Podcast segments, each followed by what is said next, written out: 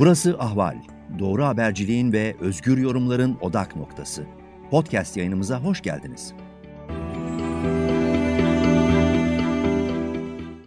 Efendim merhabalar. Dışarıdan bakıldığında Türkiye nasıl görünüyor? Bu önemli bir soru. Zira Türkiye ekonomisi dışa çok ciddi bir şekilde bağımlı olan bir ülke. İhracat yapmak zorunda, yatırım almak zorunda, ucuz kredi bulmak zorunda, turist çekmek zorunda. Yani Batı ile olan ilişkiler, demokratik ülkelerle, zengin ülkelerle, refah ülkeleriyle olan ilişkiler çok önemli. Zaten İslamcı AKP'nin e, dış ticaret hacmine baktığımızda, ihracat hacmine baktığımızda, borç aldığı ülkeler hacmine baktığımızda da ilk 5'te, ilk 10'da ağırlıklı olarak ya da neredeyse tamamen batılı demokrasileri görüyoruz. Demek ki Erdoğan'ın ve AKP'nin, AKP Türkiye'sinin batıdan nasıl göründüğü, nasıl tasavvur edildiği, nasıl değerlendirildiği, nereye koyulduğu ve hangi kıymetin, hangi görevlerin verildiği oldukça önemli sorular. Erdoğan Batı'yı enteresan bir şekilde görüyor. Açlık çeken, yokluk çeken, marketlerde raflar boş olan, benzin kuyrukları olan vesaire bir Batı anlatıyor. Ee, kendi vatandaşlarına, seçmenlerine diyelim daha doğrusu, taraftarlarına.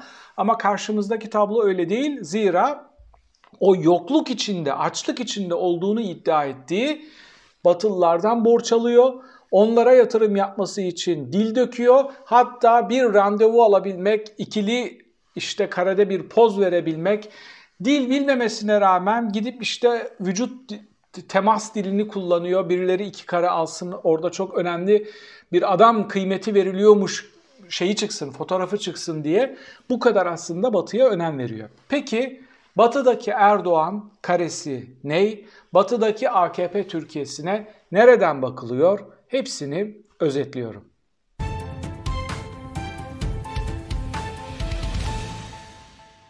Batı'da oldukça güçlü bir Erdoğan karesi vardı. Sadece güçlü değil, hatta başarılı, şaşırtıcı bir Erdoğan karesi vardı. Ama rüzgar tersine döndü. 1. Neden başarılı ve şaşırtıcı bir Erdoğan karesi vardı? 2. Rüzgar ne zaman tersine döndü? Başarılı ve şaşırtıcıydı zira iflas etmiş 2001 krizindeki bir Türkiye'yi aldı, kapı kapı gezdi, komşularla sıfır sorun politikası yaptı, içeriği demokratikleştirmeye başladı, dış yatırımcıları çekmeye başladı, dünya liderlerine güven verdi, daha başbakan değilken, yasaklıyken özel bir uçakla Oval Ofis'te ağırlandı. Erdoğan'ı orada ee, çok kıymet verdiler, inanılmaz manşetler atıldı, bu adam başarılı olma ihtimali var, çok güçlü bir şekilde geldi diye ve gerçekten de işte bu sürecin karşılığını verdi bir müddet. Çünkü hukuka uydu, demokrasiye uydu, içeride adil bir lider olmaya çalıştı, bu dışarıya da yansıdı. Dış politikada komşularda sıfır sorun diye bir proje çıkarttılar. Böyle bir dış politika konsepti oluşturdular. Ermenistan'la bile pazarlığa başladılar. Tüm ülkelerle, komşu ülkelerle dış ticaret hacmini artırdılar. Ortak projeler yaptılar. Yunanistan'la ortak turizm projeleri yapıldı. Liste çok uzun ve burada Erdoğan koyulacak yer bulunamıyordu. Sadece basında değil, akademide de öyle. Yani baş döndürücü bir adam. Niye? İslamcı ve muhafazakar kimliğiyle Türkiye'yi batılılaştırıyor ve demokratikleştiriyor. İnsanlar şöyle dedi, tamam modern Kemalistler vardı, hepsi moderniteden yanaydı, tamam layıktiler ama yeterince demokrat değildiler, AB'ye direniyorlardı, Kürtlerle sorunları vardı deyip Erdoğan'ın üstüne atladılar. Erdoğan manşetlerde, Erdoğan önemli dergilerin kapaklarında, Erdoğan bilimsel makalelerde hep pozitif bir Erdoğan ve AKP karesi vardı. Negatif e, yayınlar, negatif başlıklar o kadar azdı ki bunları niye anlatıyorum? Size Erdoğan cilalaması yapmak için değil. Şimdi İslamcı taban ne diyor?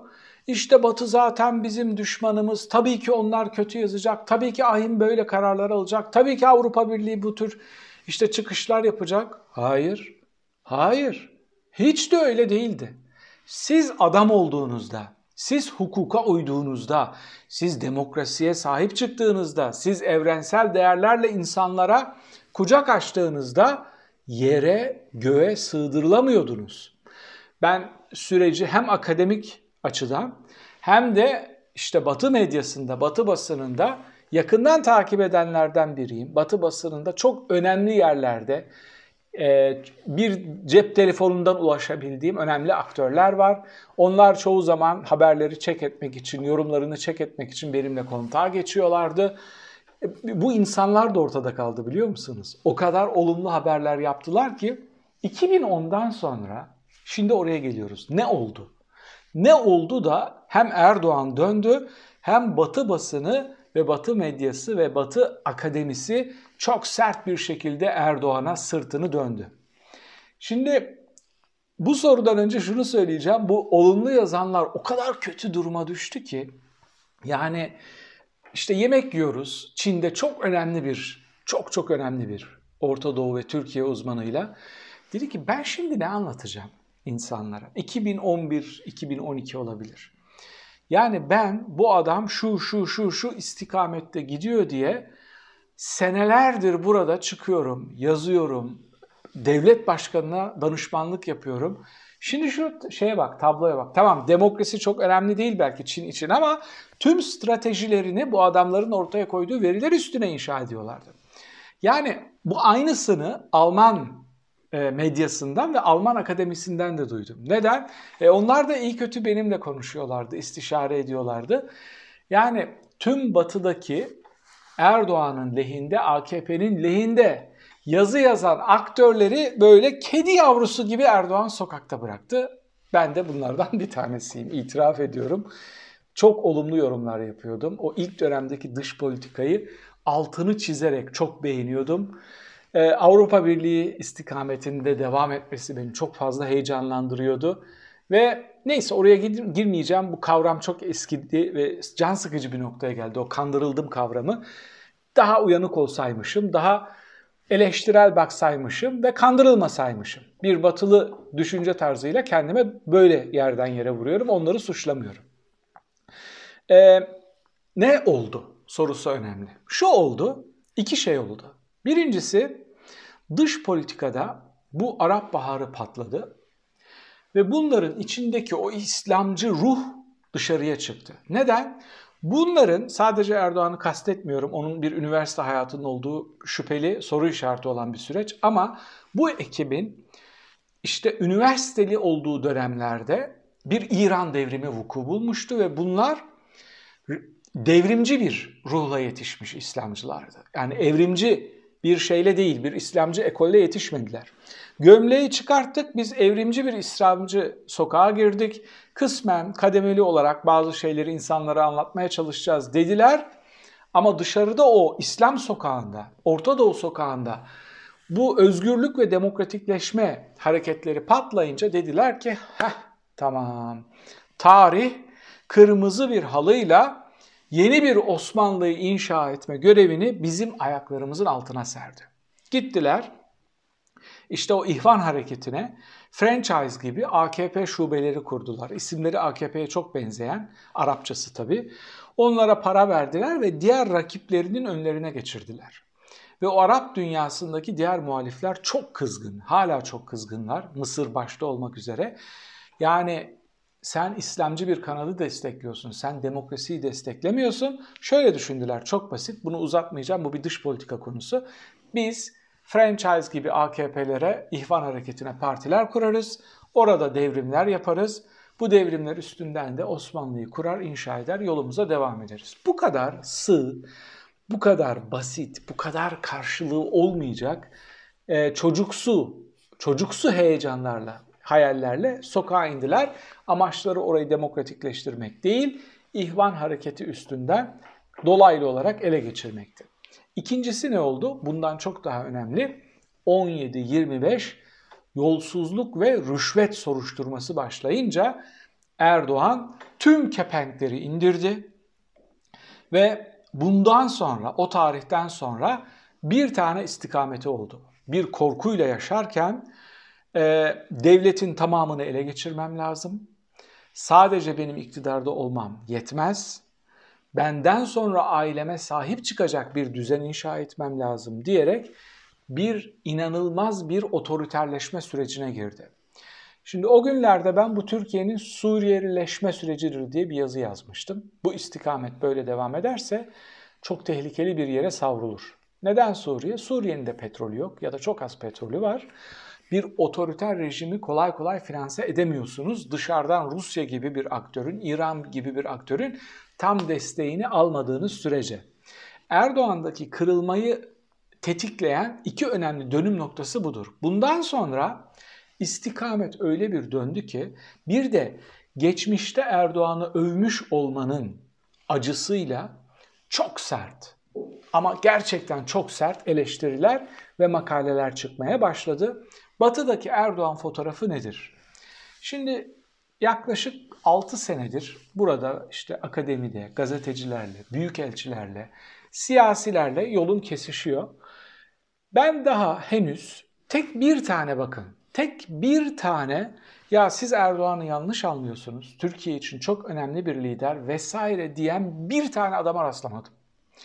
Fotoğraf şu, yakaladıkları kare şu, gırtlağına kadar suça batmış bir ekip, gırtlağına kadar yolsuzluğa bulaşmış bir ekip, hesapsızca ülkeyi otoriterleştirdiler.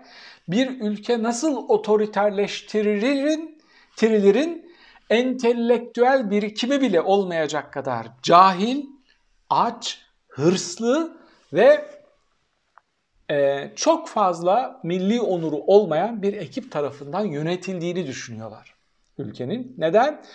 Çünkü orada esip savuruyorlar, kamera önlerinde esip savuruyorlar ama dört duvar arasına gelince özellikle büyük elçilerden aldığım insider şeylerde ortaya çıkan şey şu. Dört duvar arasına gelince parayı alıyor, büyük elçi bekçiliği yapıyor. İşte bizim yatırım yapsanız biz de şunları size versek diye kartları açıyor. Böyle bir şey var e, karşınızda ve bu böyle bir aktöre kimse saygı duymaz. Böyle bir aktörü herkes en ucuz maliyetle kullanabildiği kadar kullanır. Kullanılma tarihinin dolduğuna inandığı anda da mesafe koymaya başlar.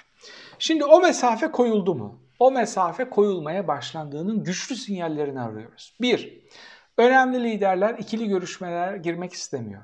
İki, AB ilerleme raporu çıktı. AB ilerleme raporu bedava check-up'tır. Ülkelere bedava check-up yaparlar, aday ülkelere. Bu bedava check-up çok sert, çok ağır eleştirilerle dolu ve yani umutsuz vaka olarak görülüyor. Hem Erdoğan hem Erdoğan rejimi. Bugün bir liste yayınlandı. Yani işte Amerika Birleşik Devletleri Demokrat Ülkeler Konferansı düzenliyor. Demokratik Ülkeler Konferansı'na Nijerya ve Pakistan'ı davet ederken bir demokrasi olarak görmediğinin sinyalini veriyor AKP rejimine ve Erdoğan'ı ve AKP'yi aktörleri oraya davet etmiyor. Bir demokrasi olarak seni görmüyoruz diyor. Zira zira bu çok ağır bir hakaret. Tabi bundan sonra bu tür hamlelerden sonra e, bir düşünün bakalım küresel finans piyasaları sizi nasıl görürler?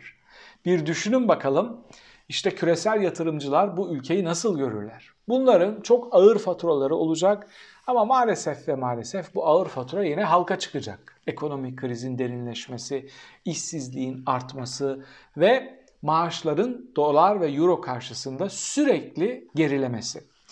Şimdi başka bir şeyi şurada görüyoruz. Uluslararası endekslerde Türkiye gri listeye alınıyor.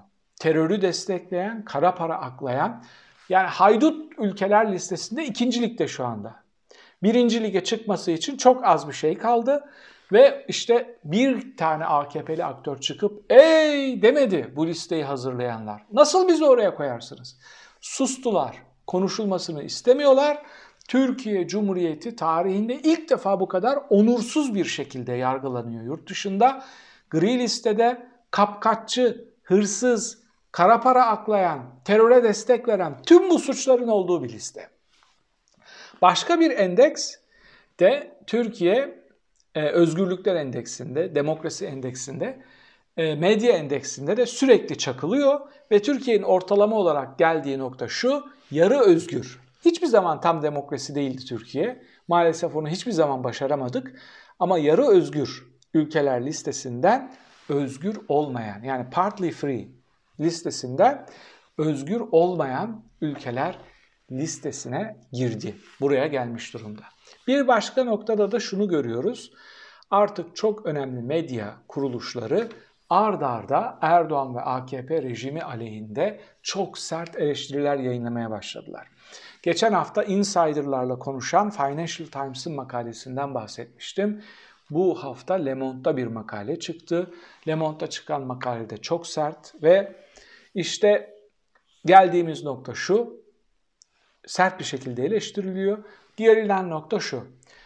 Göçmen krizi karşılığında para ödeyip bekçilik yaptırdığımız bir rejim hiçbir liderin ikili ilişkiler yapmak istemediği, bu konu dışında birlikte olmak istemediği, küresel organizasyonlar ve konferanslar dışında görüşmek istemediği ve dışarıdan bakan akademisyenlerin tamamen umudunu kestiği bir fotoğraf var karşımızda. Erdoğan tüm bunlara rağmen batıya yanaşmak istiyor. Tekrar sizden savunma e, silahları alalım diyor. Kapılarından ayrılmıyor ama şunu görmeniz gerekiyor. O bilet kesilmiş durumda. Erdoğan'ın gideceğini gördükleri için artık aynı karede görünmek istemiyorlar. Türkiye'yi bekliyorlar. Türkiye için kredileri açacaklar, Türkiye için yatırım yapacaklar, turizmi yukarıya çekecekler. Şayet Türkiye'de demokratikleşmeyi önceleyen bir alternatif iktidar gelirse. Ne kadar demokratikleşir ve özgürleşirse o kadar yatırımların musluğunu açacaklar. Bir daha Türkiye Rusya eksenine kaymasın, onu demokrasi cephesinden kaybetmeyelim diye. Bu hafta sizlere Erdoğan'ın dışarıda Türk e, Avrupa'nın nasıl görüldüğünü anlatıyor kendi seçmenlerine. Açlık var, kıtlık var, marketlerde mal yok vesaire diye. Ben de size AKP ve Erdoğan'ın ve Erdoğan rejiminin nasıl algılandığını, nasıl görüldüğünü anlatmaya çalıştım. Bu haftaki ya da bu videodaki sorumu yurt dışında yaşayan takipçilerime soracağım. Siz son birkaç yıl içinde Türkiye hakkında size olumlu siyasi olarak yoksa turizm, yemekler vesaire değil, siyasi olarak Türkiye hakkında olumlu tek cümle kuran birine rastladınız mı? Ya da yurt içindekiler de şöyle yanıtlayabilir. Dışarıdan gelen aktörlerin tanıdıklarınızın e, olumlu şeylere rastladığını size aktardığı oldu mu diye bir soru sorabilirim. Bir sonraki videoda tekrar birlikte olmak üzere efendim. Hoşçakalın.